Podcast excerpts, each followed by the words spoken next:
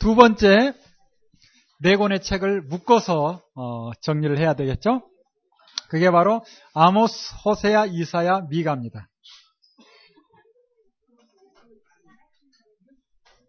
특별히 이 네 권의 책은 여러 번 말씀드리듯이 한 번에 읽으면 한 권처럼 느껴질 만큼 물론 이사야는 조금 음, 분량도 많고 좀 구체적인 다른 이야기들 또 주변 나라에 대한 멸망들 그러한 기록이 있기 때문에 좀 다른 느낌이 있다라고 할 수 있겠지만 결국 죄를 책망하는 거나 권면의 말씀 이 두 말씀은 네 권의 성경이 똑같다 할 정도입니다. 죄를 책망하고 겸, 권면의 말씀이.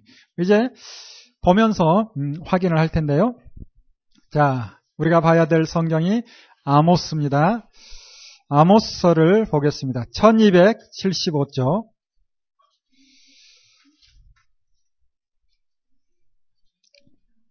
아모스 1장 1절을 보면 친절하게 언제 활동했다라고 밝혀주고 있죠. 유다왕 우시아 시대 곧 이스라엘 왕 요아스 아들 여로보암의 시대에 활동하고 있다라고 기록하고 있죠. 그래서 1장부터 그리고 2장 5절까지 아모스가 어떤 이야기를 하는가 하면 주변 나라의 죄에 대해서 이야기를 합니다. 지도 보는 것처럼 두로의 죄가 무엇인지 다메섹의 죄가 무엇인지 암몬, 모압, 에돔, 유다, 가자, 블레셋까지 주변 나라의 죄에 대해서 이야기를 하고 있어요. 결국 하고 싶은 이야기는 뭔가 하면 2장 6절부터죠. 듣고 있는 그들에게 너희들의 죄도 한두 가지가 아니다 하면서 이야기를 하는 거예요. 그게 나머지 다입니다. 그래서 다른 나라의 죄를 짧게 이야기하고 결국 너희의 죄는 이렇게 많다 하면서 아모스가 외치는 거예요. 또 하나 생각해야 볼 것은 아모스는 남쪽 사람입니다. 그런데 북쪽에 와서 외치는 거예요. 그림을 그려보면 꼭 이겁니다. 니누의 사람들이 저 이스라엘 사람이 와서 외치니까 들었어요. 요나가 돌아왔을 겁니다. 그리고 외쳤어요. 안 들었을 겁니다. 그래서 하나님께서 그래 남쪽 사람을 데려와서 한번 이야기를 해야 되겠다라고 하신 것 같아요. 그래서 외칩니다. 그러나 역시 듣지 않습니다. 그 시대 시대상이 어떠했는가? 6장 아 2장 6절부터 볼까요? 여호와께서 가라사대 이스라엘의 서너 가지 죄노이라여 내가 그 벌을 돌이키지 않았는데 이는 저희가 은을 받고 의인을 팔고 신한 켤레를 받고 궁핍한 자를 팔며 가난한 자의 머리에 있는 티끌까지 탐하는 야 얼마나 돈이 좋으면 가난한 자의 머리에 있는 티끌까지 탐을 내는 시대랍니다. 어느 시대가? 아모스 시대가 어느 시대가? 예, 지금 이 시대도 크게 다르지 않죠. 사람들이 돈을 얼마나 좋아하는지 충분히 누린 것 같은데 그 정도면 채워진 것 같은데도 끊임없이 욕심을 부리고 이런 일들이 실제 우리의 삶의 현장 가운데 있습니다. 그러다 보니 법으로 보호해주지 않으면 상권이 보호받을 길이 없는 거라. 그래서 대기업이 골목 상권까지 장악하지 않게 해달라 요청을 하죠. 요청한다고 되겠습니까? 쉽지 않을 거예요. 이 아모스 시대, 여로보암 시대의 그 죄악은 어찌 보면 사람이 사는 현장 가운데 항상 있었고 앞으로도 일어날. 그래서 기록에 남겨서 우리에게 이와 같은 일은 해서는 안 된다라고 말씀하는 거였죠. 그 시대를 보면서 이 시대를 봅시다. 그 시대 죄악상이 어떠했는가? 부자들의 사치가 극에 달했어요. 물질주의 향락주의에 빠져 있었고 은을 받고 의인을 팔고 읽었던 것처럼 한 사람의 가치가 신발 한 켤값. 모든 것을 가름하는 척도가 돈. 심지어 나시린을 끌어다가 술을 마시게 하고 예언자 입을 막고 예언하지 못하도록. 왜? 듣기 싫다는 거예요. 바른 소리 듣기 싫다. 될 수 있으면 그냥 잘 되고 잘 된다는 그런 이야기를 하지.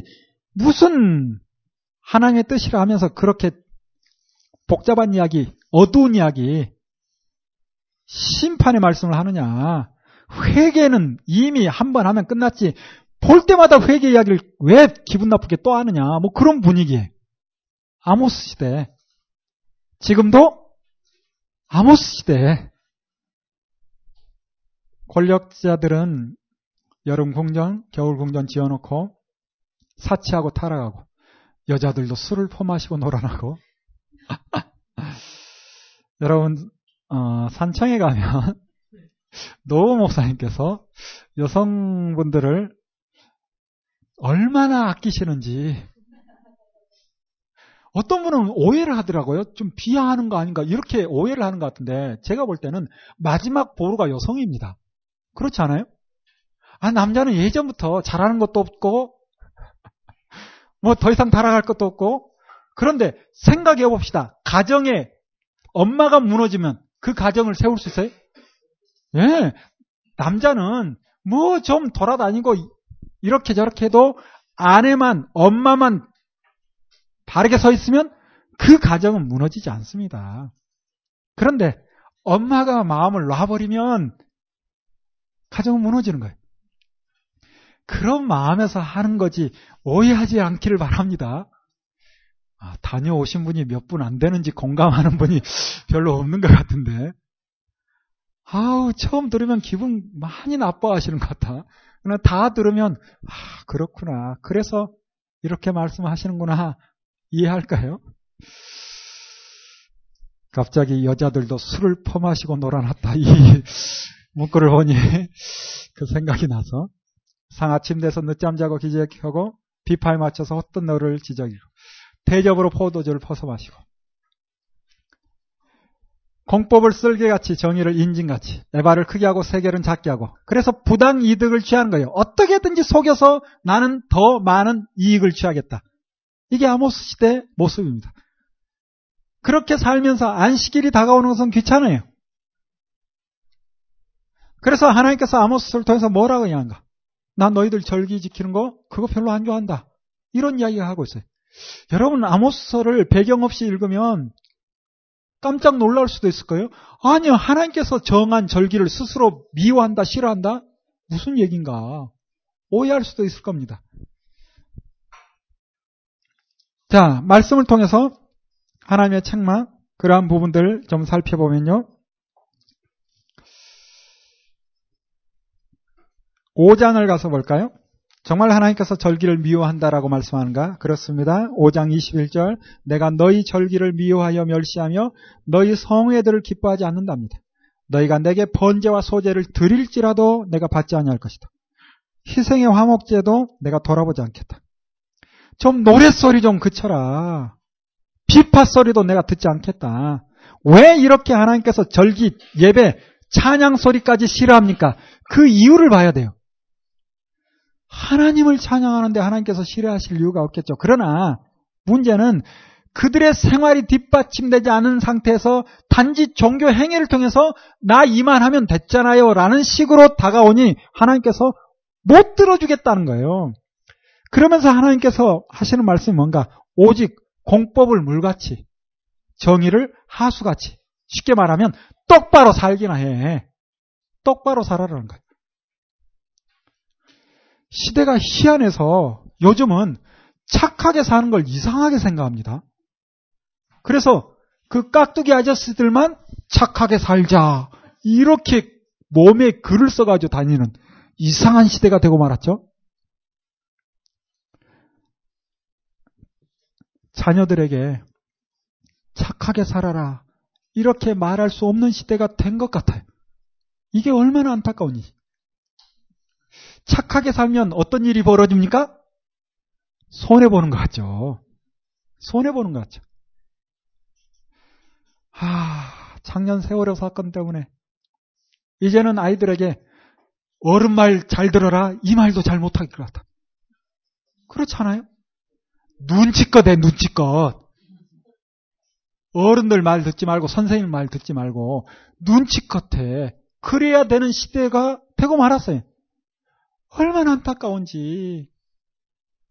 어른들의 잘못으로, 힘 있는 사람들의 잘못으로 이 사회가 엉망이 돼가고 있습니다.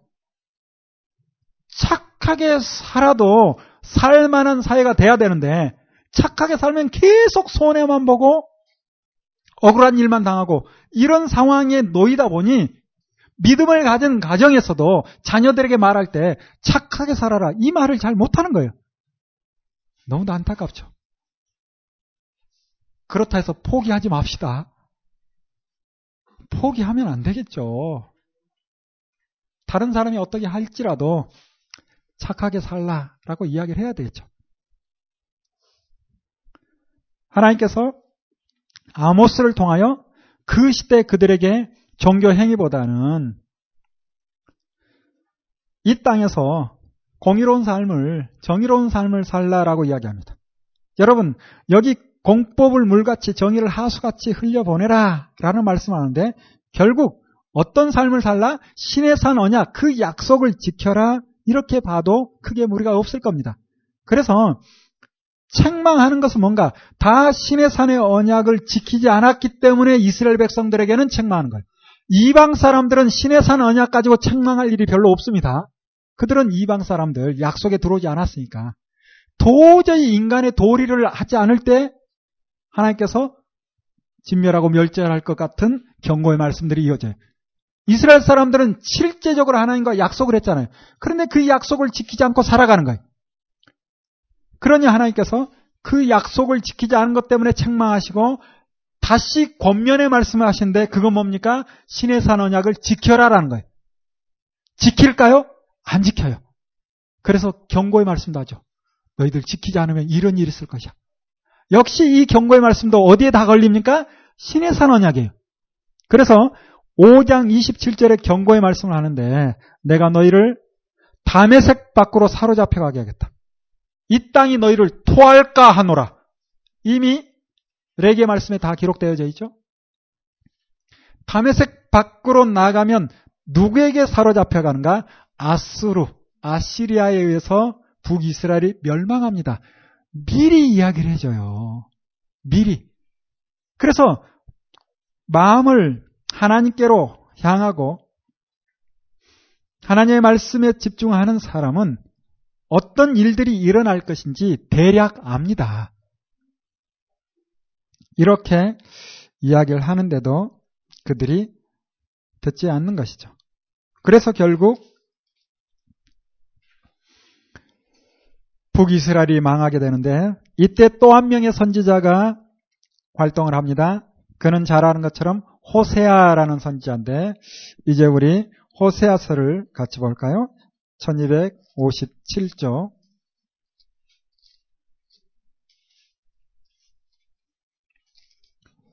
1257쪽에 있는 호세아서를 보면 1장 1절에 호세아가 언제 활동했는지를 역시 밝히고 있습니다. 우시아와 요단과 아스와 히스기야여 유다 왕이 된 시대 곧 요아스 아들 누구 시대 여로보암이 이스라엘 왕이 된 시대 역시 선지서도 역사서를 쓰는 그 습관 그대로 나오고 있죠. 북이스라엘 이야기하고 싶으면 남유다 왕이 누구인지 이렇게 소개하면서 북이스라엘을 이야기를 합니다. 이 여로보암 시대 그래서 아모스와 같은 시대라는 것을 알 수 있죠. 하나님께서 호세아를 통해서 일하시는데 아모스는 하나님의 말씀을 가지고 그대로 쳐서 외쳤다면 이번에 호세아를 통해서는 하나님께서 조금 다른 방법을 씁니다. 그래서 이스라엘 백성을 향하여 때려보기도 하고 어르고 달래기도 하고 다양한 방법을 쓰는 거예요. 왜? 사랑하니까 돌아오기를 바라는 마음에 그래서 호세아를 보낸 거예요. 우리는 결론을 이미 압니다. 이렇게까지 했는데 돌아옵니까? 안 돌아와요. 그런데 하나님이 돌아오지 않을까? 알까요? 모를까요? 아니, 알면 왜 선지자들 힘들게 이렇게 보낼까? 호세아가 얼마나 힘든 삶을 삽니까, 이제? 돌아오지 않을까 알면서도 하나님께서 선지자를 보내요. 이유가 뭡니까? 사랑하기 때문에 그런 거죠. 사랑하기 때문에. 여러분 혹시 짝사랑 해보셨어요? 네, 저도 해봤습니다. 안 되는 줄 알면서도 집 앞을 배회하고, 안 되는 줄 알면서도 포기할 수 없는 사람, 포기할 수 없는 사람. 그래서 우리도 이 땅에서 다양한 경험을 해보면 하나님의 마음을 아는데 조금 도움이 됩니다. 노우 목사님이 재밌는 표현하죠. 결혼을 했는데 아내가 예쁘고 말 잘 듣고 정말 좋다. 그러면 행복할 것이고 혹 아내가 속을 속을 썩일 대로 썩인다. 그러면 신학자가 될 것이다. 이런 표현을 합니다. 그래서 우리가 좋게 받아들이면 다 유익이 될 수 있겠죠. 안 되는 줄 알면서도 보내는 이유는 뭘까? 포기할 수 없는 하나님의 마음을 봐야 돼요. 사람들 입장에서는 그럴 수도 있겠죠? 아니면 하나님 보내지도 않고 그런 사람도 있을지 몰라서 내가 이만큼 보냈다. 그럴 수도 있을 것 같고 이렇게 많은 선자를 보냅니다. 호세아는 어떤 이야기를 할 뿐만 아니라 실제 그의 삶을 통해서 하나님의 마음을 전하고 싶은 거예요. 아모스는 꼭 아버지처럼 매를 들고 쳤다면 호세아는 어머니처럼 끌어안고 함께 울어버리는 그런 느낌이 호세아서에 나옵니다. 하나님께서는 호세아 가정을 통해서 이스라엘 민족에게 교훈하려 하고 돌아오기를 바라는데 잘 안 되긴 하지만 그래서 하나님께서 호세아에게 말씀하시죠. 음란한 아내를 취하여 음란한 자식을 낳으라고 1장 2절에 말씀합니다. 성경을 읽으면서 이와 같은 말씀을 큐티에서 적용한다. 이건 정말 힘든 문제가 되고 말겠죠. 그래서 전체를 봐야 이 말씀이 무엇인지를 또 이해할 수 있고 이와 같은 말씀은 적용 안 해도 되지 않을까 싶기도 하고 호세아에게만 특수한 상황에 주어진 말씀. 이렇게 고매를 취하여서 자녀를 낳는데 첫째 이스라엘을 낳습니다. 이스라엘 하면 무엇이 생각납니까? 평야 생각나죠? 이스라엘 평야에서 어떤 일이 있었는가? 북이스라엘의 피를 흘린 것이 대부분 이스라엘 평야예요. 우리가 보고 있는 이 여로보암이라는 왕은 거슬러 올라가면 예후의 후손이라. 그렇다면 예후는 어떻게 왕이 됐는가? 엘리사의 선지 생도가 기름 부어서 왕이 됐어요. 왕이 된 후에 오므리 가문 아합의 후손 요람을 죽이고 왕이 됐습니다. 그런데 그 죽인 현장이 어디예요? 이스라엘 평야입니다. 결국 이 이름을 통해서 호세아가 하고 싶은 이야기는 뭘까? 예후의 후손인 여로보암이요. 당신의 선조가 아합의 가문을 이스라엘 평에서 죽였듯이 결국 당신도 하나님의 말씀 따라 살지 않으면 그와 같은 일이 있을 것이요 라고 외치지 않았겠어요? 그래서 이름을 그렇게 지으라는 거예요. 딸을 낳았어요. 이름을 루하마 이렇게 지으면 참 예쁠 것 같아. 왜? 어여삐 여긴다. 궁유리 여긴다. 이런 뜻이거든요. 루하마. 그런데 부정을 나타내는 로라는 단어를 붙여서 로루하마라고 지으래.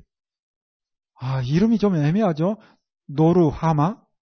노루하마? 로루하마? 뜻이 뭡니까? 어여삐 여기지 않겠다, 심판하겠다. 여러분, 딸 낳아서 이름을 심판아, 재앙아, 이렇게 붙일 자신 있어요? 안 되지. 아마도 주변 사람이 그랬겠죠. 아유, 이 사람, 도대체 선지자라는 사람이 예쁜 딸을 낳고 이름을 왜 이렇게 짓는 거야? 그때 호세아가 설교하는 겁니다. 우리 집안 내 걱정하지 말고 너나 똑바로 살아. 지금 하나님의 심판이 코앞에 있어. 우리 민족이 하나님의 심판 가운데 놓였어. 이렇게 외칠 거예요. 그래서 이와 같은 가정사를 통해서 하나님의 뜻을 전하는 게 호세아입니다. 또 아들을 낳았어요. 이름을 안미라고 지어야죠. 하나님이 이 안미라는 단어 참 좋아하실 것 같아요. 내 백성. 나는 너희 하나님이 되고 너희는 내 백성이리라. 성경에 수없이 나오는 말씀입니다. 내 백성. 그런데 문제는 뭔가 이스라엘 백성이 하나님의 백성이 돼야 되는데 하나님의 말씀 따라 살지 않고 우상을 섬기고 이런 상황이 발생하다 보니 하나님께서 호세의 아들에게 로암미라고 이름 지으랍니다. 내 백성이 아니다. 그런 뜻이에요. 아들 낳아서 아들 이름을 남의 자식 이렇게 지으라는 거예요. 그러면 또 주변 사람들이 뭐라 하겠죠. 아니 이 예쁜 아들을 멋진 아들을 남의 자식이 뭐야 남의 자식이 우리 집 걱정하지 말고 당신이나 똑바로 잘해. 그러지 않겠어요? 지금 이 시대를 볼 줄 알아야지. 그러지 않겠어요? 이렇게 하나님의 뜻을 전하는 사역을 대략 몇 년 하는가? 나라가 망할 때까지 약 40년 사역합니다.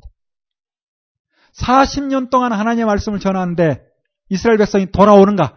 돌아오지 않는다는 거예요. 아, 얼마나 힘든 사역을 감당했을까. 틀어주는 사람이 없는 40년의 사역. 남쪽의 예레미야도 비슷한 사역을 감당하죠. 그러다 보니 학자들이 북이스라엘의 예레미야다 뭐 그런 표현도 호세아에게 하고 있잖아요. 이 호세아의 가정을 보면 그림 하나가 그려지는 것 같아요. 한 구절 나오는 건데 그 한 구절 가지고 그림을 하나 그려봐요. 그건 뭔가 하면 이스라엘과 로루아마, 로암미 세 자녀가 있는데 엄마가 아이들을 잘 돌볼까요? 그러지 않는 것 같아. 고멜은 원래 습관대로 예전 습관을 따라 기도하는 걸로 가는 것이 아니라 누군가 또 만나러 나가서 호세아는 역시 습관을 따라 하나님의 말씀을 전하러 나간 거라. 애들만 남아 있는 거예요. 그렇게 엄마가 일찍 나가서 하루 종일 들어오지 않아. 역시 호세아도 하나님의 말씀을 전하고 해가 떨어질 때쯤 집에 오는데 집안에서 무슨 냄새 나고 아이들 우는 소리가 막 들리는 거예요. 어떤 상황이 발생했을까? 뒤집지 않는 전병 이야기가 나오는데 아이들이 배가 고프니 뭔가 음식을 해 먹으려고 몸부림치지 않았겠어요? 그래서 이스라엘이 보리빵이라도 해 먹으려고 반죽을 해서 굽는데 문제는 막내 로한미가 기저귀에 뭘 쌌는지 어땠는지 막 울어져 끼는 거라. 그런데 철없는 둘째 로루아마가 배가 고프니까 동생 좀 봐야 되는데 오빠 옆에 붙어가지고 언제 되는가 언제 되는가 배고프니까 그러고 있으니 이 오빠가 속상해가지고 야 좀 동생 좀 봐라고 쥐어박지 않았겠어요? 그러면 또 로루아마가 울어져 끼는 거죠. 지금 이 빵이 문제가 아니라 다 울고 있으니 어쩔 수 없이 빵보다는 아이들 달래기 위해서, 동생들 달래기 위해서 동생 달래고 있는 사이에 빵은 다 타버리는 거예요. 밑은 새까맣게 타고 위는 익지 않고 이때 누가 들어오는 거예요? 호세아가 들어오는 거예요. 호세아가. 뒤집지 않는 전병. 이와 같은 그림을 통해서 무엇을 생각해 볼 수 있는가? 결국 이 뒤집히지 않은 전병은 무엇인가? 이스라엘 민족 같아요. 이걸 먹어야 합니까? 버려야 합니까? 먹을 수도 없고 버리자니 아깝고 이스라엘 민족을 통해서 열방을 구원하려는 하나님의 놀라운 계획 이스라엘 민족을 통해서 이 일을 이루어가야 되는데 이러지도 못하고 저러지도 못하는 하나님의 마음 어떻게 해야 됩니까? 이 땅에 많은 그리스도인들이 믿는다 하면서 주님께 나왔는데 하는 행동을 보면 다 엉터리고 하나님을 이용해서 예수님을 이용해서 자기 욕구만 채우려 한다면 이들을 통해서 열방을 전도하는 일을 해야 되는데 해야 되나 말아야 되는가 고민하지 않겠습니까? 뒤집지 않는 전병 써먹을 수도 없고 버리자니 아깝고 그게 바로 망하기 직전 북이스라엘의 모습입니다. 이런 가운데 하나님께서 호세아에게 한마디 더 합니다. 그래도 가서 마누라 찾아와. 그래서 마누라를 찾으러 가요. 알아봤더니 어떤 놈팽이랑 노란하고 있는 거라. 나온 지도 하루 이틀이 아닌가 봐. 그래서 그 사람에게 내 마누라니 내놔라. 데리고 가겠다. 그랬더니 그 놈팽이가 뭐라는가? 내가 그동안 먹여준 게, 내가 재운 게, 먹여주고 재운 게 있는데, 그냥은 못 데려가. 돈 내고 데려가. 이런 말도 안 되는 소리를 한 거예요. 아니, 자기 마누라 데려오는데 돈을 지불하고 데려온다. 말이 됩니까? 그런데 돈 내라는데 어떡합니까? 힘은 없고. 싸워서 될 것도 아닐 것 같고. 그래서 어쩔 수 없이 그냥 터벅터벅 돌아와요. 그때 하나님께서 말씀하시죠. 돈을 구해서 가, 데려와라. 값을 주고 값을 지불하고 데려오라는 거예요. 아, 돈을 어디서 구했을까? 우스갯소리지만 이런 걸 보면 하나님보다 예수님이 예수님은 베드로에게 저기 가서 물고기 잡으면 그 속에 돈이 있으니까 그렇게 해결해라. 그냥 웃자고 하는 얘기입니다. 호세아에게 말을 하지만 호세아가 어디서 돈을 구했는지 그건 잘 모르겠어요. 그래서 돈을 구해서 그 말도 안 되는 논팽이에게 값을 지불하고 자기 아내를 데려옵니다. 아니 자기 아내를 데려오는데 값을 지불하고 데려온다는 것. 이런 호세아 가정 이야기를 통해서 하나님께서 우리에게 하고 싶은 말이 있는 거죠. 멀리 먼 훗날 모두 다 하나님의 백성으로 살아야 되는 게 당연한 거 아닙니까? 창조된 모든 사람들은 다 하나님의 말씀 따라 살아가는 것이 당연한 거죠. 그런데 죄에 팔려가지고 다 죄를 따라 사는 이런 말도 안 되는 상황이 벌어진 거예요. 그래서 어쩔 수 없이 하나님께서 자기 백성을 취하는데 값을 지불해야 되는 그런 상황이 발생한 거예요. 그래서 누가 대신 죽으시는 거예요? 예수님께서 대신 값을 지불하시는 거죠. 꼭 호세아의 가정을 보면 호세아가 누구 같고 하나님 같고 고멜은 누구 같고 이스라엘 민족 같아요. 이스라엘 민족. 끝없이 세상으로 나가는 끝없이 자기의 욕구를 채우려고 나가는 이스라엘 민족. 그러나 포기하지 않고 다가가고 심지어 값을 지불해서라도 데려오고 이렇게까지 하나님께서 돌아오라 돌아오라 하는데 돌아오지 않는다는 거예요. 이게 참 안타까운 역사입니다. 호세에서 몇 부분 우리가 한번 찾아볼까요? 자, 4장 6절부터 봅시다.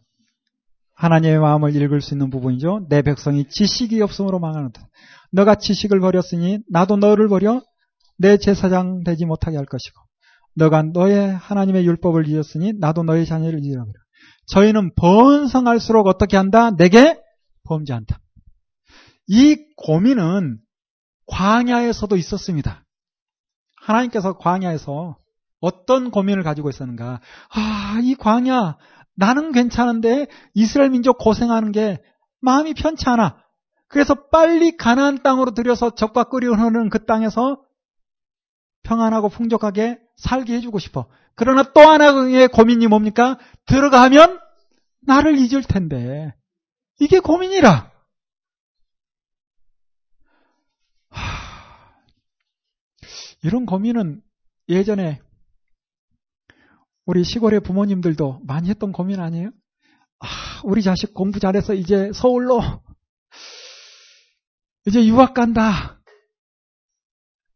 하하, 아휴, 내가 아들 잘 키웠구나. 너 가서 나 생각하지 말고 너 잘 살아. 그게 내가 원하는 거야. 부모님들 이렇게 이야기를 하죠. 그러나 마음속에 그런 마음이 있을 겁니다. 아휴, 품 안의 자식이지. 이제 가고 나면, 이제 가고 나면, 이제 내 자식 아니야. 그런 마음이 왜 안 들겠어요? 그렇다고 붙들고 있을 수 있어요? 그럴 순 없지. 이 작은 마당에서 그 뜻을 펼치기가 쉽지 않을 테니까 가기를 바래요. 그러면서 한쪽 마음에서는 아, 가면 이제 내 자식 아닌데 그런 마음이 드는 거라. 하나님의 마음도 똑같지 않을까요? 이스라엘 백성들 고생하는 거 못 봐주는 거예요. 40년 훈련하는 그 기간 하나님은 참 행복했을 겁니다. 왜? 나만 바라보니까 나만 바라보니까 좋긴 해요.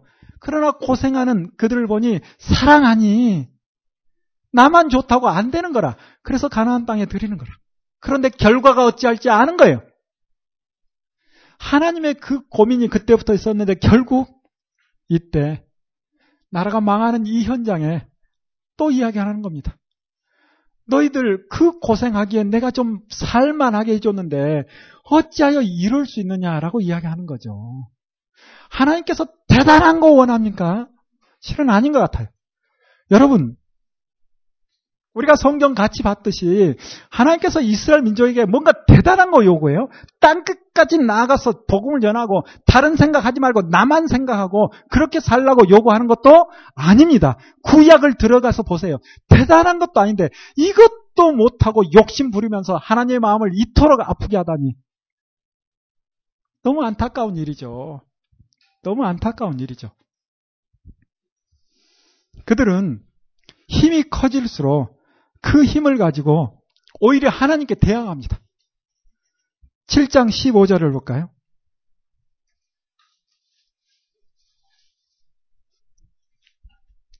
내가 저희 팔을 연습시켜 강건케 하였으나 저희는 누구에게 나에게 오히려 악을 꾀한다. 하나님 하나님 볼 때 그랬다는 거예요. 잘 살게 해주면 모르겠다 하고 힘을 부여해주면 그 힘을 가지고 하나님께 대항하는 이런 안타까운 상황이 벌어지고 마는 거예요. 그래서 그 안타까움을 하나님께서 그들에게 이야기를 합니다. 그러나 듣지 않아요. 그러면서도 남유다나 북이스라엘이나 크게 다르지 않는 게 뭔가 하면 종교 행위는 조금 있었어요.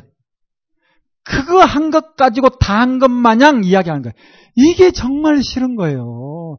부모에게 용돈 조금씩 보낸 것 가지고 아니 이 정도 주면 됐지 뭘 더 바랐어요. 이런 것처럼 부모가 용돈만 바라는 분입니까? 그 마음을 좀 줬으면 하는데 마음은 없이 그냥 돈 좀 보낸 것 가지고 다 한 것처럼 그렇게 생각하면 부모의 마음이 무너지는 거죠. 역시 우리 하나님도 크게 다르지 않습니다. 그래서 하나님께서 말씀하는 거죠. 종교행위 때려쳐라. 용돈 때려쳐라. 차라리 전화라도 자주 하고 한 번씩 와, 좀 와, 보고 싶다. 돈 보내는 거. 차라리 때려쳐라. 그런 거 아니겠어요? 그게 바로 제 사행이 때려치고 내 말에 좀 순종해달라. 내 말을 들어주고 내 마음을 좀 알아달라. 이게 아니겠습니까? 그래서 아모스의 공고의 말씀이나 권면의 말씀이나 호세아나 똑같습니다. 6장 6절 볼까요? 나는 인애를 원하고 제사를 원치 않냐며 번제보다 하나님 아는 것을 원하라. 하나님 아는 것을 원하는데 하나님의 마음을 알아야 됩니다. 대략 대충 아는 것이 아니에요. 완벽하게 인격적으로 안다라는 것은 단지 머리로 아는 것이 아니에요. 6장 3절에 그러므로 우리가 여호와를 알자 힘써 여호와를 알자라고 하는데 이 안다라는 야다라는 히브리어 단어 여러분 아시는 분은 다 알죠? 부부 생활을 이야기할 때도 사용한다 이야기하죠. 그래서 전인적으로 아는 거예요. 믿음이 뭘까라고 생각할 때도 역시 하나님을 아는 건데 안다는 것이 단지 머리로만 아니죠. 단지 감정적으로 어느 날 뭔가 희한한 일이 있는 것 같아서 그것만도 아니죠.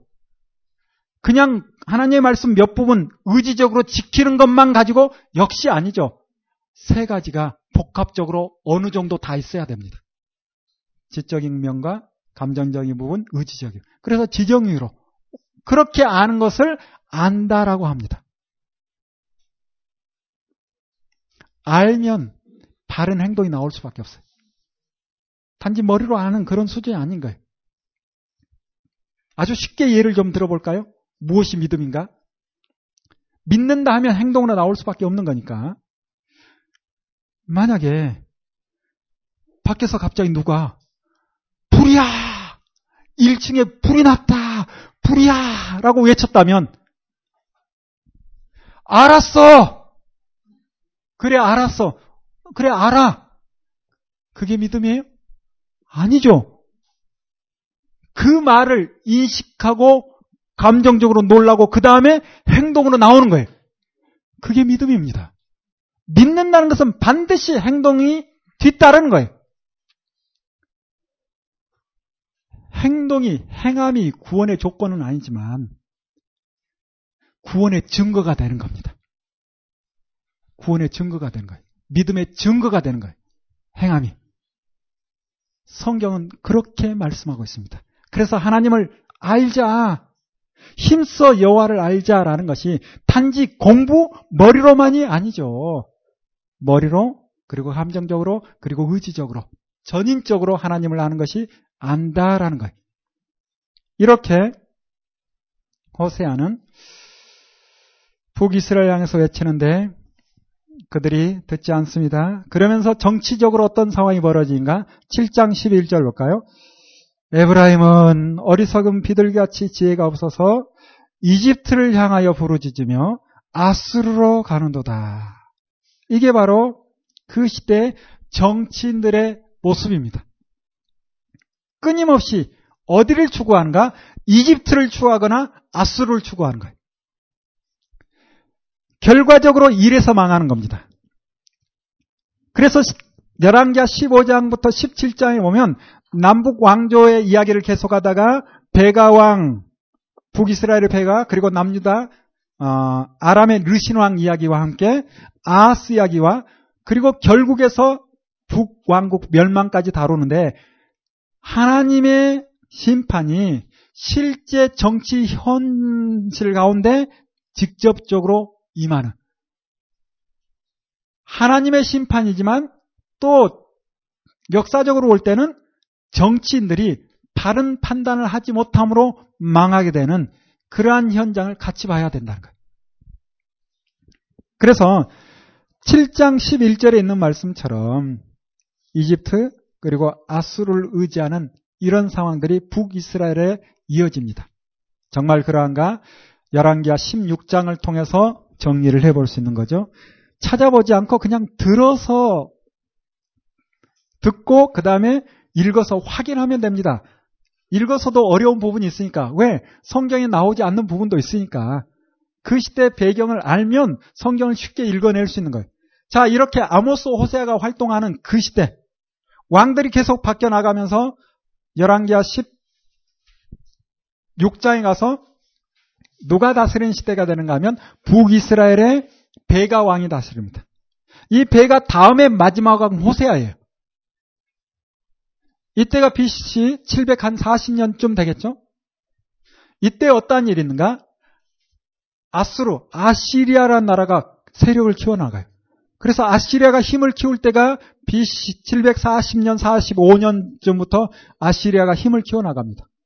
이렇게 힘을 키워나가다 보니 그곳과 인접한 아랍 나라와 북이스라엘이 두려운 거라.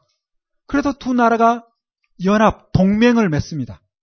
그러면서 남쪽에 있는 예루살렘에게 그 당시 왕이 아하스인데 아하스에게 우리 함께 동맹 맺자라고 요청을 하는 거예요. 그런데 이 아하스가 좀 정신 나간 아하스입니다. 이 아하스가 어떤 행동을 하는가? 아랍 나라와 북이스라엘 왕 베가가 함께 동맹 맺고 함께 동맹 맺자 할 때 그거 싫어하더니 결국 이 두 나라가 연합해서 남쪽을 치니까 아하스가 이사야 말씀을 통해서 보면 하나님을 의지하면 되는데 역시 남쪽 왕 유다 왕 아하스도 하나님을 의지하는 것이 아니라 힘 있는 나라를 의지한 거예요. 그래서 사람들을 아시리아로 보내서 아스루 왕에게 도움을 요청합니다. 맨입으로 했을까요? 아니지. 성전에 있는 금, 많은 보물들을 바치고 도와달라는 거예요. 결국 이때부터 남유다도 아시리아의 속국처럼 들어갔다 해도 과언이 아닙니다. 자, 이런 상황 가운데 아시리아가, 아수르가 좋은 정보를 얻었죠. 땅을 넓히고 싶은데 아람 왕 루신이 북이스라엘 왕 베가와 연합해서 남쪽으로 내려가 있대. 얼마나 좋은 기회입니까? 그래서 군사를 일으켜서 아람 수도 다메색을 치는 거예요.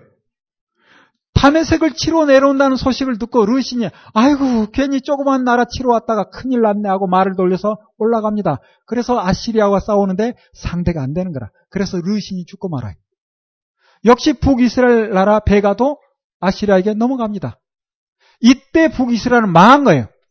그리고 아시리아의 힘에 의해서 누가 왕으로 세워지는가? 호세아가 세워지는 겁니다. 호세아가.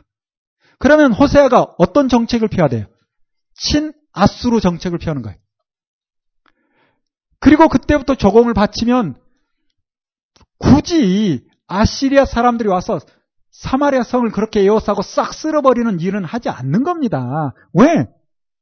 서로 윈윈 하는 거지. 조공 바치고 하면 좋은 거지. 굳이 피를 흘리면서 다 죽일 필요가 없는 거예요. 전쟁이 그런 거 아닙니까? 그런데 문제는 뭔가?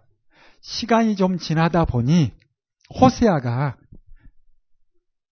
정치적으로 이집트 의지하려는 마음을 갖는 거라. 그래서 호세아가 여기 호세아는 이제 선지자 호세아, 왕 호세아, 선지자 호세아 동시대를 살다 보니까 여러분이 들으면서 잘 분간을 해야 합니다. 선지자 호세아가 제발 이집트 의지하지 말고 아수르 의지하지 마라. 누구 의지해라? 하나님만 의지하라라고 하는데 듣지 않는 겁니다. 여러분, 이스라엘 사람들이 습관적으로 이집트를 의지하게 되었어요. 그러다 보니 하나님께서는 이와 같은 사실을 알고 신명기 17장 16절부터 이집트 내려가지 마라라고 이야기합니다. 왜? 가면 또 친 이집트 정책을 펴고 거기 의지할까봐. 거기 의지한다는 것은 그 지역의 문화와 종교까지 받아들이는 거예요. 그러지 말라는 거예요. 나만 바라봐. 그런 마음이라. 자, 이 지도를 통해서 우리가 볼 때 고대사에 우리나라도 마찬가지입니다. 의식적으로 했던 것은 어떤 쪽? 희망적, 희망스럽, 희망적이잖아요. 했던 것은. 그래서 의식적으로 동쪽은 누가 좋은 사람이 올 것 같아. 동쪽에서 누가 옵니까? 귀인이 오죠. 아, 여러분은 성경만 보니까 이걸 잘 모르시구나. 의식적으로 그런 거예요. 동쪽은. 지금도 예루살렘에 메시아가 동쪽에 오신다. 그런 의식을 가지고 황금문으로 해서 막아놓는. 그렇다면 해 지는 쪽은 절망적이죠. 지중해 바닷속, 수월. 자, 이렇게 해 뜨는 쪽을 향해서 서 있다면 우군은 어디예요? 남쪽이죠. 우군이 어디예요? 이집트가 되는 거예요. 의식적으로. 그리고 오랑캐는 항상 어디서 내려옵니까? 북쪽에서 내려오죠. 그래서 내려오는 나라들이 사막이기에 가로질러서 오지 못하고 바벨론도 올때 다메섹으로부터 위에서 내려옵니다. 그러다 보니 의식적으로 정치인들은 항상 우군은 이집트 백성도 힘 있는 사람들도 이집트 의지하려는 의지가 있는 거라. 그 마음을 하나님께서는 떨쳐버리고자 끊임없이 이집트 의지하지 마라. 그런데 이게 안 돼, 이게 안 돼. 호세아도 아시리아의 힘에 의해서 세워졌는데 정치를 1년, 2년, 10년 이상 하다 보니 이제 어느 정도 자리도 잡히고 가는 것 같고 다시 이집트를 의지하기 시작합니다. 이때 바벨론 어, 아시리아에서 참아보지 못하고 오는 거예요. 아니 이럴 수 있나 내가 세워놨는데. 그게 역사적 배경입니다. 이게 정치적 현장이고 성경은 무엇이란가? 결국은 예전에 신의 산에서 맺은 언약을 지키지 아니함으로 나라가 망하는 것이다. 17장에 기록을 하고 있는 거죠. 그래서 BC 725년쯤에 예루살렘 성을 에워싸요. 얼마 동안? 3년 동안. 이렇게 3년 가까이 에워쌀 때 성 안에서 무슨 일이 있을까? 기록에는 없지만 예전 습관대로 또 누군가 잡아먹겠죠? 예전에 아람 나라가 예루살렘 성을 에워쌌을 때 여호람 왕 때 성 안에서 무슨 일이 일어났어요? 예, 자식을 잡아먹는 그런 일이 일어났어요. 역시 사마리아 성을 3년 에워싸는 그때 그런 일이 일어나지 않았을까? 결국은 성문이 열리고 722년에 나라가 망합니다. 그리고 어떻게 하는가? 다시는 반역하지 못하도록. 이미 호세아가, 왕 호세아가 그와 같은 일을 했으니까 다시는 반역하지 못하도록 민족 말살 정책을 펴는 거예요. 아시리아가.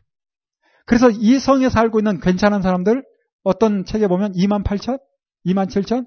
이 정도 표현을 하는데, 괜찮은 사람들 다 각각 뿔뿔이 흩어버려요. 아시리아가 다스리는 도시로. 그리고 아시리아가 점령한 그 도시의 사람들을 사마리아 성에 이주해서 혼혈 정책, 결국 민족 말살 정책을 펴는 거예요. 이런 일이 일어나는 동안 하나님께서는 뭐 하고 계시는 거예요? 어쩔 수 없이 이런 상황에 나서지 못하는 하나님의 마음을 우리가 읽어야 되는 거예요. 하나님의 말씀 따라 살지 않는데 나서서 막아줄 수 있는 상황이 아닌 거라. 사랑의 하나님이지만 또 하나 공의의 하나님이니 나설 수가 없는 상황이죠. 이런 배경 때문에 이 사마리아 성 사람들을 지금도 이방 땅으로 취급하는 거 아니에요? 이후의 역사를 간략하게 보면 나중에 이제 바벨론 포로 끌려가죠. 남쪽 유다도. 그리고 그곳에서 돌아와서 바벨론 포로에서 돌아와서 이미 이제 사마리아 사람들은 조금 더 수가 많아졌고 예루살렘이 비어 있을 때 내려온 사마리아 사람들로 있습니다. 그런데 돌아온 유대인들이 사마리아 사람들 쫓아내면서 너희는 이방인이야. 사마리아 사람들은 민족 재건 함께 하자 하는데 받아주지 않는 거예요. 그래서 사마리아 사람들이 방해하는 일들이 벌어지는 것이고 뿐만 아니라 예수님 당시에도 성경에 신약 성경에 복음서에 잘 아는 것처럼 사마리아 지역은 이방인 취급해서 갈릴리 사람들이 사마리아 쪽으로 내려와서 오면 쉽게 올 수 있는데 한 3일 길인데 돌아서 한 5일 길을 갈 정도로 사마리아 성은 잘 가지 않는 이방 땅 그렇게 되고 말은 거예요. 이게 바로 열왕기하 16장 17장 그리고 16장을 통해서 또 하나 봐야 될 게 정신 나간 누구? 아하스. 이 아하스가 정신 나갔다라고 표현하는 이유는 뭔가 하면 아시리아의 도움을 받았죠. 그래서 일단 나라가 어려운 가운데서 구원을 이룬 거나 마찬가지. 그래서 이제 그 감사의 표를 하기 위해서 담에색에 와 있는 아시스로 왕에게 직접 갑니다. 그런데 담에색 가봤더니 이미 망한 나라, 이미 망한 아랍 나라에서도 담에색 신전을 가봤더니 와 이거 보통이 아니 화려해.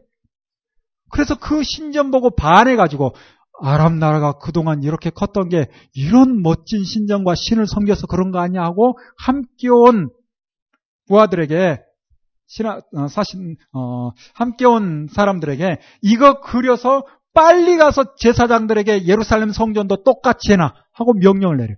유다왕 아스가 정신 나간 거죠. 그런데 제사장들은 또 그 말 그대로 듣고 그렇게 해놓습니다. 야 남유다 역사 가운데, 남유다 왕 가운데 가장 악한 왕이 누군가 하면 이 아하스 아니면 손자 문하세입니다. 앞서거니 뒤서거니. 놀라운 사실은 이 문하, 어, 아하스와 문하세 사이에 누가 끼어 있어요? 히스기야가 끼어 있다는 게 참 이것도 놀라운 일이죠. 그 사이에 끼어 있다는 거 이것도 참 놀라운 일이죠. 히스기야는 그나마 괜찮은 왕이죠. 자, 이런 역사적 배경과 함께 이제 자연스럽게 북이스라엘 이야기는 끝나버렸어요. 더 이상 북이스라엘 이야기는 할 이야기 없어요. 선지자도 이미 아모소시아로 끝났고 열왕기하 17장을 통해서 북이스라엘 멸망 이후와 그리고 그 이후에 잠깐 동안 어떤 일이 있었는가 기록하고 끝나버려요. 그리고 이제 18장부터 11개 18장부터 아스 그리고 히스기야 이야기로 넘어가는 거죠. 자, 그렇다면 이때 이제 남유다에서 활동했던 선지자가 있습니다. 우시아로부터 시작해서 히스기야 때까지 활동했던 그가 누군가 하면 이사야요 또한 선지자는 미가입니다. 이사야는 두꺼우니까 미가를 먼저 살펴볼까요? 1291쪽에 있습니다.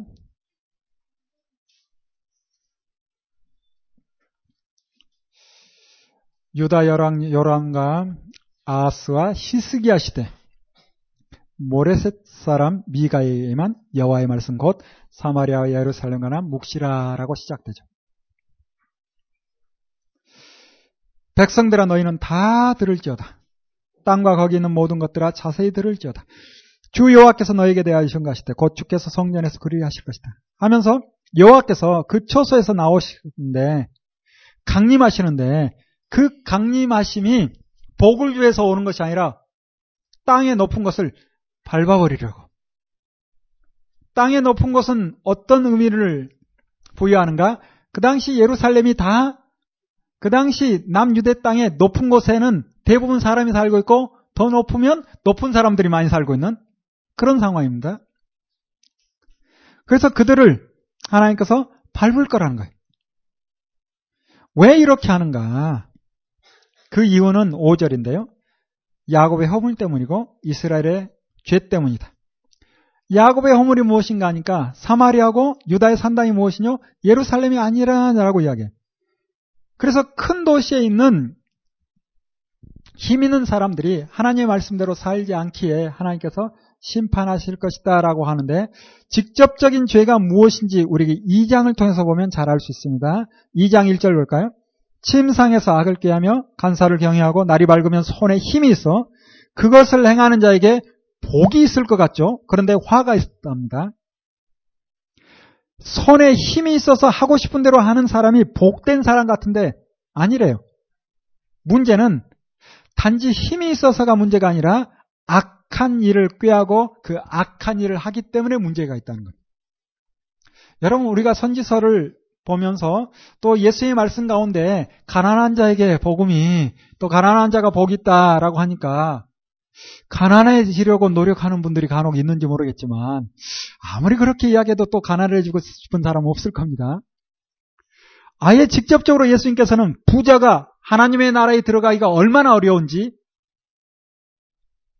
낙타가 약대가 어디에 들어가는 것처럼 바늘귀에 들어가는 것처럼 여러분 생각해 봅시다. 이 말은 부자가 천국 간다는 거예요? 못 간다는 거예요? 못 간다는데 굳이 우리는 적용하죠. 그래도 여호와는 할 수 있다. 굳이 적용을 해냅니다. 못 가는데 그래도 주님은 할 수 있다. 그러면서 부자를 꿈꿔요. 이런 이야기를 들으면 그래 나는 부자가 아니니까 그나마 다행이야. 이런 생각도 덜어 하죠. 선지서를 설교하기 어려운 이유 중은 뭔가 하면 끊임없이 부자를 책망하고 있거든요. 그래서 제가 사역하는 이 교회가 광진구라 중곡동이라 그것도 그나마 다행이 아니지. 근데 강남에서 이제 땅, 땅 투기, 집 투기가 나오거든요. 이런 이야기 하기 쉽지 않을 것 같은데. 여러분, 성경이 가난한 자가 복이 있고 부자는 그렇지 않다. 그런 의미의 말씀들이 여러 나오죠. 그렇다 해서 우리 나름대로 생각을 해서 잘못 해석하면 안 됩니다. 나보다 많이 가진 사람은 다 뭐예요? 부자죠. 그런 생각을 가지고 있는데 사실은 부자가 누구인가 정확히 좀 정리해 볼 필요가 있지 않은가 애매하잖아요. 부자가 뭐예요? 돈 많이 가지고 있는 사람. 그렇죠. 그런데 얼마를 가져야 부자입니까? 이게 애매한 거예요. 어디에서 조사를 좀 했답니다. 어떤 조사를 했는가? 은행에 10억을 예치한 사람들에게 조사를 했대요.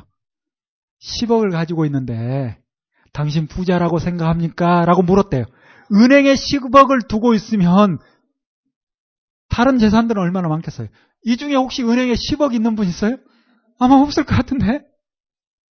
우리가 볼 때는 부자죠. 그들이 부자라고 답했을까요? 아니죠. 그래요. 여러분 하는 것처럼.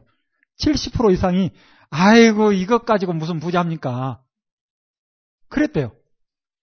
여기서 끝나면 재미없죠? 다시 또 물었대. 그러면 쓰고 또 뭐 자동차고 집이고 많이 부동산도 가지고 있고 할 텐데 그렇다면 현찰 돈을 은행에 얼마 정도 예치해둬야 부자라고 생각합니까? 물었대요. 얼마? 100억. 100억 정도는 있어야 부자죠. 그런 이야기 합니다. 끝이 없어요. 만약에 100억이 있으면, 아이고, 나는 이건희 앞에 쓰면 할 말이 없어요. 나는 가난뱅이에요. 그러지 않을까? 끝없습니다. 그러다 보니 우리가 부자가 천국까지 못한다 이 말을 가지고 그저 나보다 많이 있으면 저 사람 천국 못 갈 것 같아 이렇게 봐서는 안 될 것 같아. 제가 생각하는 부자가 뭔가 끝없이 돈을 추구하는 자가 부자입니다. 가난한 사람도 돈만 아는 사람이 있어요. 그가 천국 못 가는 거지. 많이 가졌지만 그걸 자기를 위해서 쓰는, 쓰는 것이 아니라 정말 하나님을 위해서 이웃을 위해서 쓰는 부자 있습니다. 왜 못 갑니까? 욥이라는 엄청난 거부, 멋진 하나님의 사람. 성경 인물들을 보면 보통 사람들이 아니죠. 대부분 거부고 부자입니다. 결국 부자라는 개념을 그냥 나 편한 대로 해석할 것이 아니라 내가 무엇을 추구하는가. 그리고 그 부를 가지고 내가 어디에 쓰는가.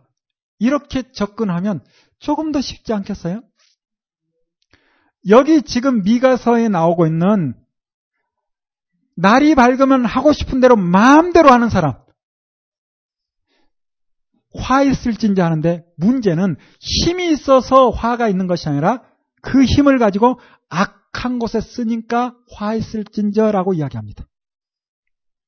다시 말씀드리듯이 기독교인이 힘을 좀 가져야 합니다.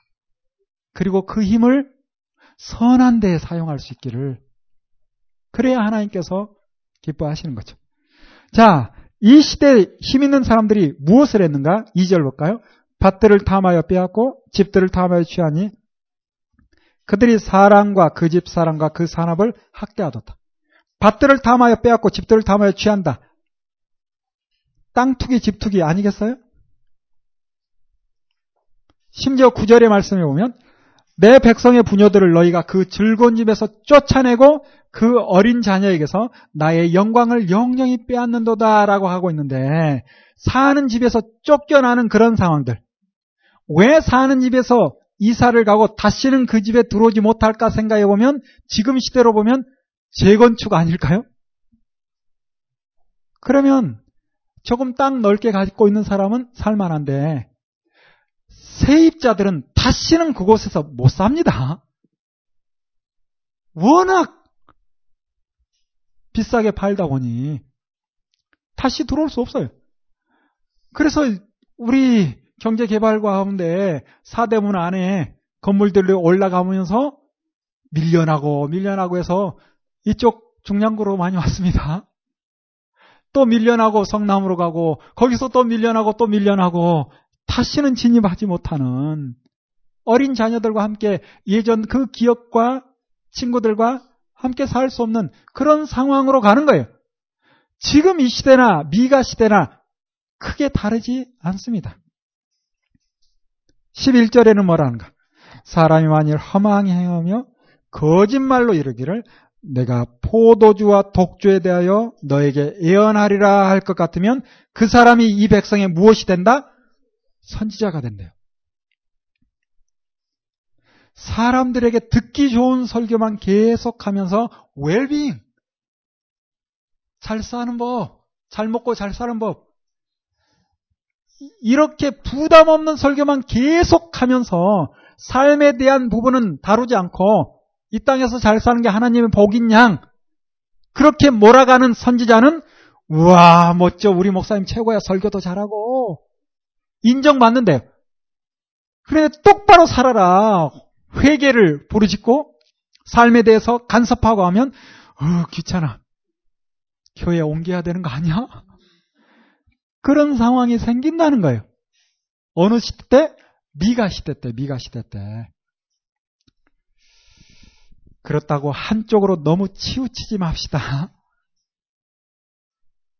그래도 나름대로 말씀대로 살려고 노력하는데 그것도 모르고 그냥 교회 오면 항상 죄인으로 몰아붙이고 하면 이것도 고민이죠. 예, 이것도 고민이에요. 한쪽으로 치우치지 않아야 합니다. 한쪽으로 치우치지 않도록. 그러나 사실은 지금 한쪽으로 많이 기울어져 있는 건 사실이잖아요. 듣기 좋은 소리만 하는 시대잖아요. 이런 시대다 보니 어쩔 수 없이 바로 세우기 위해서 반대쪽으로 좀 많이 가야 되는 그런 시대를 살고 있지 않나 생각합니다. 3장에도 계속해서 책망의 말씀이 나와요. 3장 11절에 보면 두령은 뇌물을 위하여 재판하고 제사장은 싹스를 위하여 교훈하고 선지자는 무엇을 위하여 돈을 위하여 점치고 그래서 지도층에 있는 사람들도 다 돈 받고 뇌물 받고 심지어 종교 지도자까지도 목적이 무엇이다? 돈이래요, 돈. 하, 참 어려운 시대죠. 이런 시대다 보니 하나님께서 미가 선지자를 통해서 경고합니다. 12절 볼까요? 이러므로 시온은 바깥이 가름을 당하고 예루살렘은 무엇이 될 것이다? 무더기가 될 것이다. 성전에 사는 수풀의 높은 곳과 같이 될 것이다. 경고의 말씀이에요. 이와 같은 경고의 말을 듣고 돌아온다면 이런 일이 없을 수도 있을 텐데 문제는 돌이키지 않는다는 거예요. 그래서 결국 성전이 무너지고 예루살렘이 불타버리는 그런 일들이 일어납니다. 그리고 5장에 가서 우리가 좋아하는 말씀이 또 나오죠. 회복의 말씀인데 먼 훗날 진짜 목자는 어디에서 나온다? 베들레헴 에브라다에서 나온다라는 것을 주님이 오실 어디로 어디에서 주님이 오실 것인지를 미리 미가 선자를 통해서 말씀합니다. 그리고 이제 우리가 더 또 봐야 될 부분은 6장 부분인데 하나님께서 단지 책망이 목적이 아니라 돌아오라 권면하시는 거죠. 돌아가야 돼요.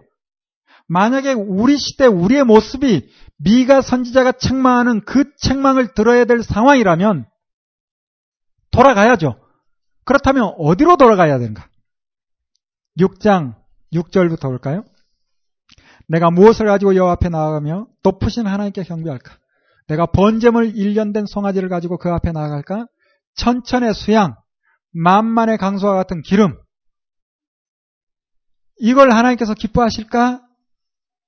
8절 사람아 주께서 선한 것이 무엇임을 너에게 보이셨나니 여호와께서 너에게 구하는 것이 오직 무엇을 행하며 공의를 행하며 공평과 정의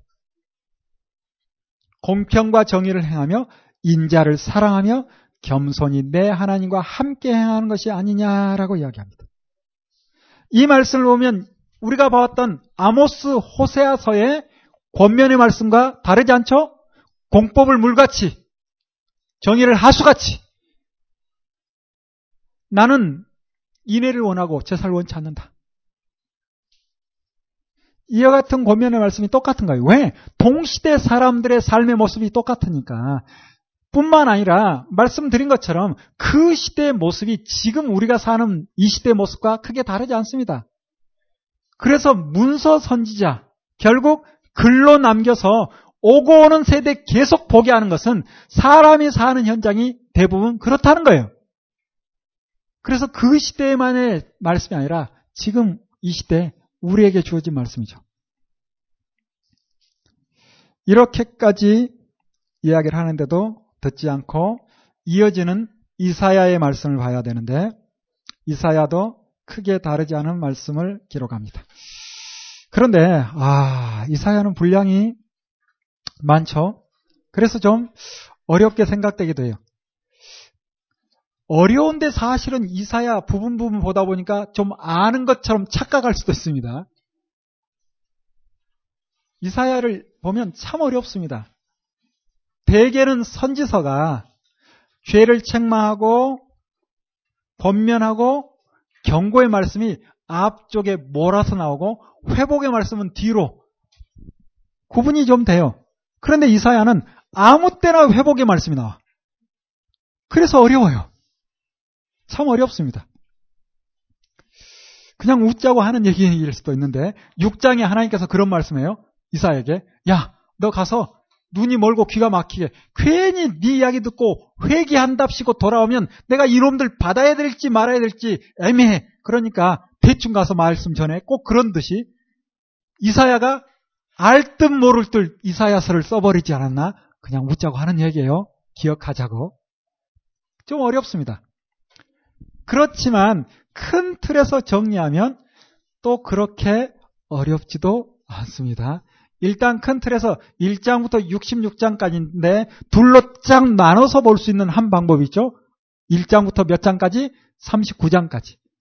그리고 40장부터 66장까지. 이렇게 둘로 쉽게 나누면 성경책 같잖아요. 구약 39권, 신약 27권처럼. 그런데 내용도 비슷합니다. 그래서 일본에 있는 어떤 신학자가 그런 표현을 했다고 그러죠. 신구약 66권의 압축 같은. 근데 비슷한 부분이 실제 있어요. 그래서 40장부터 회복의 말씀이 외치는 말씀이 그래서 여호와의 도래를 이야기하는 듯한 역시 그렇습니다. 그래서 39장까지는 한 묶음으로 보고 또 40장부터 66장까지 한 묶음으로 봐요. 이렇게 두 묶음으로 보는데 이렇게 보다 보니 성경을 보면서 더 연구하고 또 다른 이야기를 하는 학자들이 있어요. 그건 뭔가 하면 야 이거 그러면 40장부터 66장까지는 이사야가 쓴 것이 아니라 이사야에게 배운 어떤 학자가 또 이사야의 제자인 아니면 이사야 이후에 누가 쓴 거 아니야? 그리고 내용을 읽어보면 이사야 시대에 쓰기 어려운 말들이 나온단 말이에요. 그래서 그런 이야기를 합니다. 어떤 이야기가 성전이 이미 불타버렸대. 나라가 이미 망했대. 여러분, 이사야가 사는 시대는 쉽게 BC 700년이에요. 나라가 망하려면 아직도 100년 이상 있어야 돼. 그런데 이사야 40장부터 66장을 보면 이미 나라가 망한 걸로 기록하고 있어요. 성전이 불타버렸대. 그러다 보니 자세히 들여다보는 학자가 제2 이사야서다. 40장부터 66장은 이사야가 쓴 것이 아니다. 그런 이야기를 합니다. 누군가 말하면 또 말하기 좋아하는 사람들이 또 나와요. 실은 40장부터 66장이 아니라 그 앞부분에도 보면 아무 때나 회복의 말씀이 나오니까 이건 전체적으로 이사야는 조금 썼고 많은 사람이 썼는데 그냥 이사야라는 이름으로 편집된 거다. 여기까지 갑니다. 여러분 어디까지 갈래요? 사실은 좀 어렵습니다. 제가 공부할 때는 아주 쉽게 배웠어요. 그냥 이사야가 다 썼어. 저는 그렇게 배웠어요. 미래의 일은 알고 과거형으로 선지자가 왜 못 써? 40장부터 66장? 그렇게 쓸 수 있는 거야. 너무 쉽죠? 사실 누가 썼는가?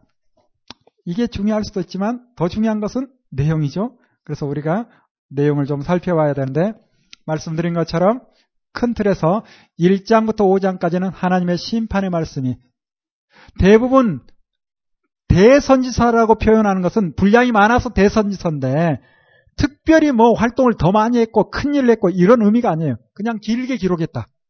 길게 기록하다 보니 책망이 길어요, 짧아요? 예. 경고는 길까요, 짧을까요?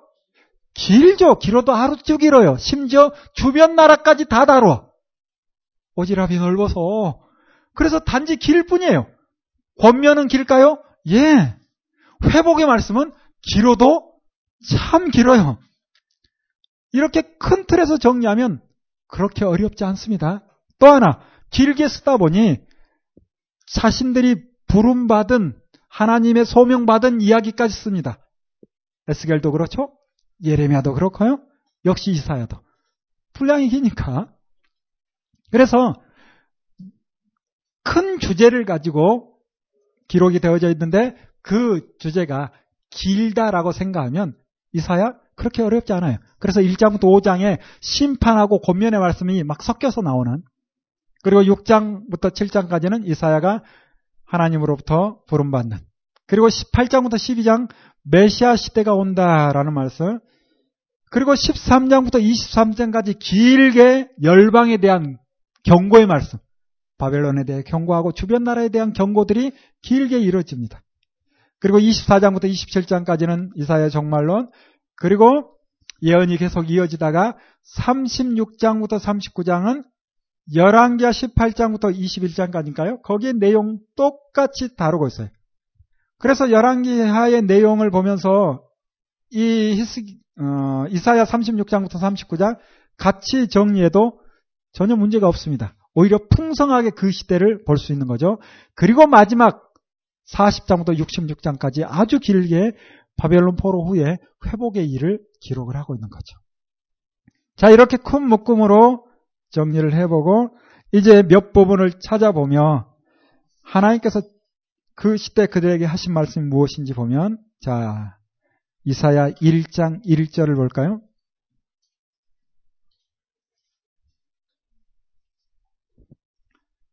요다왕 우시아와 여당과 아스와 히스기야 시대 아모스의 아들 아 북이스라엘의 아모스의 아들이 이사야구나 아닐 수 있습니다. 미가와 동시대 활동했다라는 것을 알 수 있죠? 2절에 뭐라는가? 땅이여 들으라 하늘이여 들으라 땅이여 귀를 기울이라 여호와께서 말씀하시기를 여호와께서 어떤 말씀하시가 내가 자식을 양육했는데 그들이 나를 어떻게 했다? 거역했다. 3절에 소도 임자가 임자를 알고 나기도 주인을 아는데 어찌하여 너희는 나를 알지 못하고 깨닫지 못하냐? 쉽게 이야기할까요? 이 짐승만도 못한 놈들아. 뭐 그런 이야기 아니에요? 짐승도 주인을 아는데 내가 창조주, 내가 주인인데 어찌하여 나를 알지도 못하고 내 마음을 깨닫지도 못하느냐 이야기하는 거예요. 슬프다 범죄한 나라요. 하면서 책마의 말씀이 이어집니다. 11절에 뭐라는가? 여호와께서 말씀하시되 너희의 무수한 재물이 내게 무엇이 유익하느냐? 그렇다면 재물을 가지고 하나님께 나왔어요, 안 나왔어요? 나왔어요. 예배 드렸습니다. 제사 하나님을 섬긴다라는 마음으로 나왔어요. 그런데 목적이 뭔지 봐야 돼요. 단지 나온 것만 가지고 이스라엘 백성을 향해서 하나님께서 기뻐하시는 것이 아니라 어떤 마음으로 나오는가를 하나님께서는 보시는 거예요. 우리가 복음을 전함에 있어서 일단 복음이 귀하기에 나올 수 있도록 미끼처럼 부분적인 말씀을 가지고 복받는 말씀 할 수 있죠. 그러면 나왔다면 그 다음부터 이제 실은 기독교는 이겁니다 하고 처음부터 끝까지 좀 이야기를 해줘야 되지 않겠습니까? 그런데 여전히 낚시하듯이 믿기만 계속 믿기만 주다 나중에 보니 뭔가 좀 이상해 아닌 것 같아 그러다 어려움 나오면 뭐야 이거 아닌가 봐 하고 돌아가 버리는 일이 허다하죠 결국 처음에는 복된 소식 전해야 될 필요가 있어요. 그들에게 유익한 어떤 이야기 할 수 있어요. 그러나 그게 전부가 돼서는 안 되는 거예요. 지금 예루살렘 사람들이 하나님 앞에 나오는 목적은 무엇인가? 많은 재물도 드리지만 내가 이만큼 드렸으니까 더 줘야 돼. 그런 마음이에요. 그런 마음. 여러분과 완전히 다른 마음이죠. 우리는 바라지 않고 하나님께 드리지 않나요? 완전히 다른 마음을 가지고 나오니 하나님께서 못 견뎌 하는 거예요. 계속 볼까요? 나는 수양의 번제, 살찐 짐승의 기름, 이미 배불렀답니다. 숫송아지나 어린 양이나 수염소 피 기뻐하지 않는데요. 피, 피. 아, 기뻐하지 않는답니다. 12절에 너희가 내 앞에 보이러 오니 그것을 누가 너희에게 요구하였느냐? 아니 재물을 가지고 나왔는데 하나님께서 하신 말이 뭡니까? 나 그거 요구하지 않았다. 누가 그거 요구했냐? 이런 이야기를 해요. 이 이야기를 보면 제가 레이기를 설명할 때 이미 있어 왔던 제사를 하나님께서 규정해 줬다라고 말씀드렸죠? 그래서 재물을 가져오고 하는 것 이미 하나님께서 말하기 전에 해왔던 일인데 하나님께서 나는 이렇게 했으면 좋겠다라고 규정해 준 것 같아요. 처음부터 하나님께서 재물을 원하고 어떤 예배 행위를 원하는 분이 아니지 않았을까? 그러지 않았겠어요? 헛된 재물 가져오지 말합니다. 분양은 나의 가정이 여기는 하고 월삭과 안식일 대회로 모이는 거 다 그러하다. 왜 이와 같은 말씀하신가? 그 이유를 봐야 돼요. 성회와 아울러 무엇을 행하는 거? 악을 행하는 것을 내가 견디지 못하겠다는 견디지 못하는 견디지 못한다는 거예요. 하나님 견디지 못한답니다. 믿는다 하면서 악한 일을 하는 그 행위를 견디지 못하겠대요. 그래서 내 마음이 너의 월삭과 정한 적이 싫어하나니 그것이 내게 무거운 짐이다. 내가 지게 건비했다. 너희가 손을 펼 때 내가 눈을 가리우고 너희가 많이 기도할지라도 내가 어떻게 하겠다? 듣지 않겠다. 성경에 이런 말씀이 있다는 거 여러분 이미 알고 계셨죠? 많이 기도해도 듣지 않는답니다. 왜? 이유가 나오죠. 너희의 손에 뭐가 가득하니까 피가 가득하다. 피가 가득하다 해서 살인하고 왔겠어요, 설마? 그러지 않았을 겁니다. 그런데 피가 가득하다는 것은 무엇인가? 결국 사람과 사람 사이에서 당연히 해야 될 도리를 하지 않은 거예요. 여러분, 누군가 일을 시켜놓고 그만한 대가를 지불하지 않으면 도적질이죠. 피가 가득한 거 맞습니다. 반대로 내가 다른 사람의 일을 하는데 눈을 속여가면서 그저 월급만 받는다. 그러면 그 사람의 재물을 내가 탈취하는 거나 마찬가지예요. 당연히 대가만큼 일을 해야 되는 거예요. 일을 부릴 때도 마찬가지고 일을 할 때도 마찬가지고 당연히 해야 될 도리를 해야 되는데 이걸 하지 않는다면 이건 도적질이요 손에 피가 가득한 것과 마찬가지예요. 그런 삶을 살면서도 교회 와서는 많이 기도하면서 헌금하면서 하나님 여전히 내 소원을 이루게 해서 우리 직원들 일 더 잘하고 많이 해서 내 수입이 더 많아지게 해주세요. 제대로 월급 주지도 않으면서 그러면 하나님이 그 기도를 들을까요? 안 듣는다는 거예요. 직장 생활 열심히 하지도 않고 상사에게만 잘 보이고 부하 직원에게 엉터리로 하면서 진급하겠다고. 그렇게 기도하면 하나님이 들어줄까요? 그렇게 기도했는데 들어준 게 또 복일까요?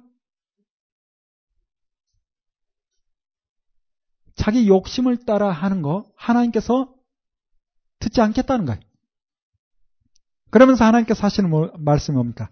너희는 스스로 씻으며 스스로 깨끗게 하여 내 목전에서 너희의 악업을 버리고 악행을 그치고 선행을 배우며 공의를 구하며 학대받는 자를 도와주고 고아를 위하여 신원하고 과부를 위하여 변호하라. 이 말씀이 다 어디에 있어요? 신의 산 아니야, 신의 산. 이미 했던 약속을 가지고 말씀하는 거예요.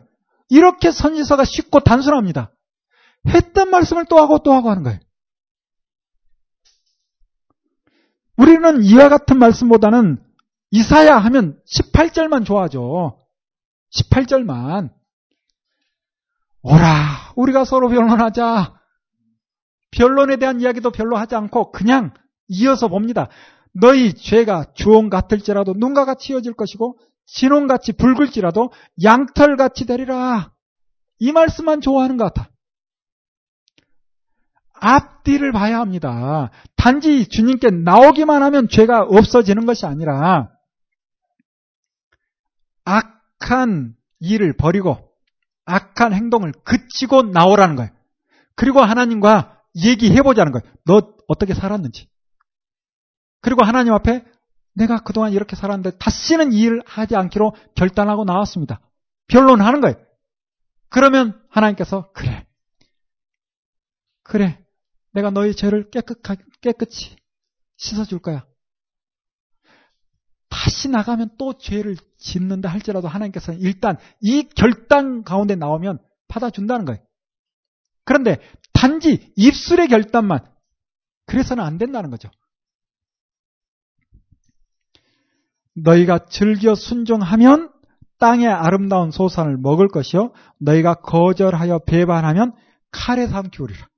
여호와 입이 여호와 입의 말씀이니라. 좋은 말씀만 쏙쏙 뽑아서 봐서는 안 됩니다.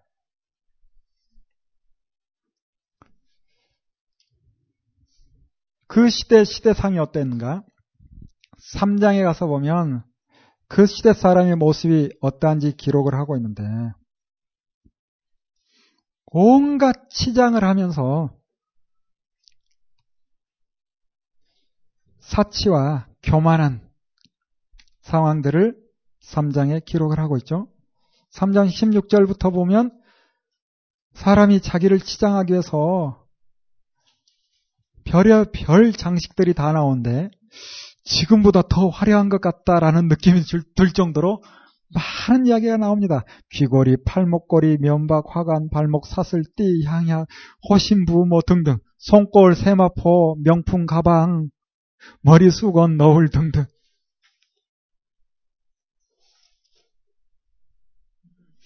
오장에 가서 보면 우리가 봤던 미가서와 똑같은 말씀 5장 8절 뭐 합니까? 뭐라 하는가? 가옥에 가옥을 연하며 전토에 전토를 다하여 빈틈이 없도록 하고 이 땅 가운데 홀로 거하려 하는 그들은 무엇이 있을 것이다? 화 있을진저 이야기합니다. 넓은 터를 널큰 집을 거기에 혼자 거할 것처럼 사는 자 화 있을 것이다. 예수, 예루살렘 땅은 우리 대한민국보다 서울보다 작아도 한참 작죠. 그런데 함께 살아가야 될 텐데 그렇지 않고 자기가 가지고 있는 게 많다고 그 부를 마음껏 누리는 거. 우리는 가진 재산을 가지고 자기가 마음껏 누린 거 괜찮다라고 생각할지 모르겠지만 실은 주님 앞에 나왔다면 이게 화일 수 있습니다.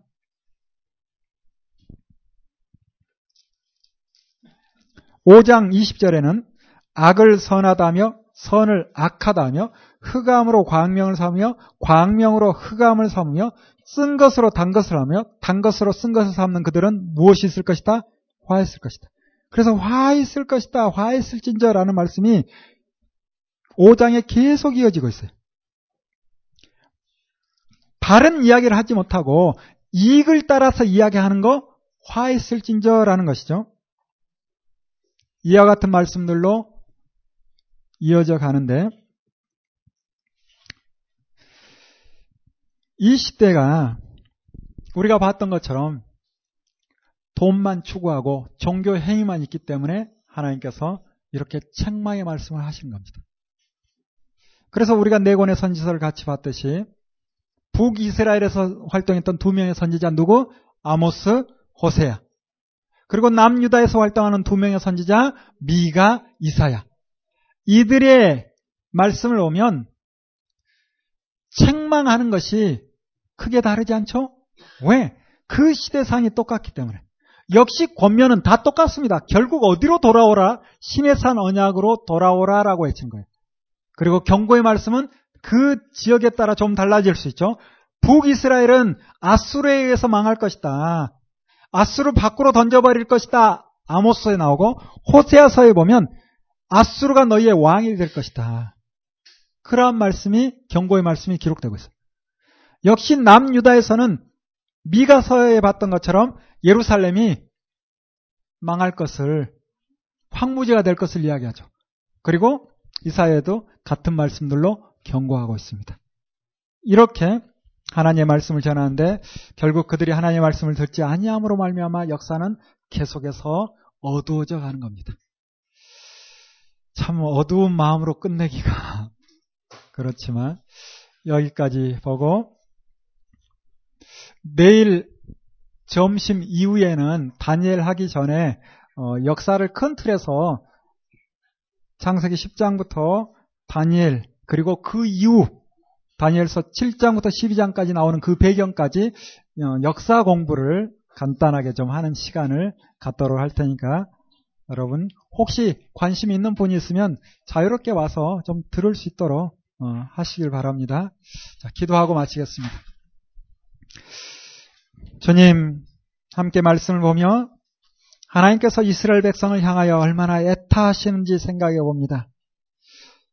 이 말씀이 단지 그들에게만 주어진 말씀이 아니라 지금 이 시대 우리에게 나에게 주어진 말씀이라는 것을 기억하고 우리가 이 말씀을 생각하며 하루의 삶을 하나님 보시기에 아름다운 삶으로 살아갈 수 있도록 도와주옵소서 만나는 시간까지 함께 하실 주님을 찬양하며 예수님 이름으로 기도하옵나이다. 아멘. 네, 수고하셨습니다. 감사합니다.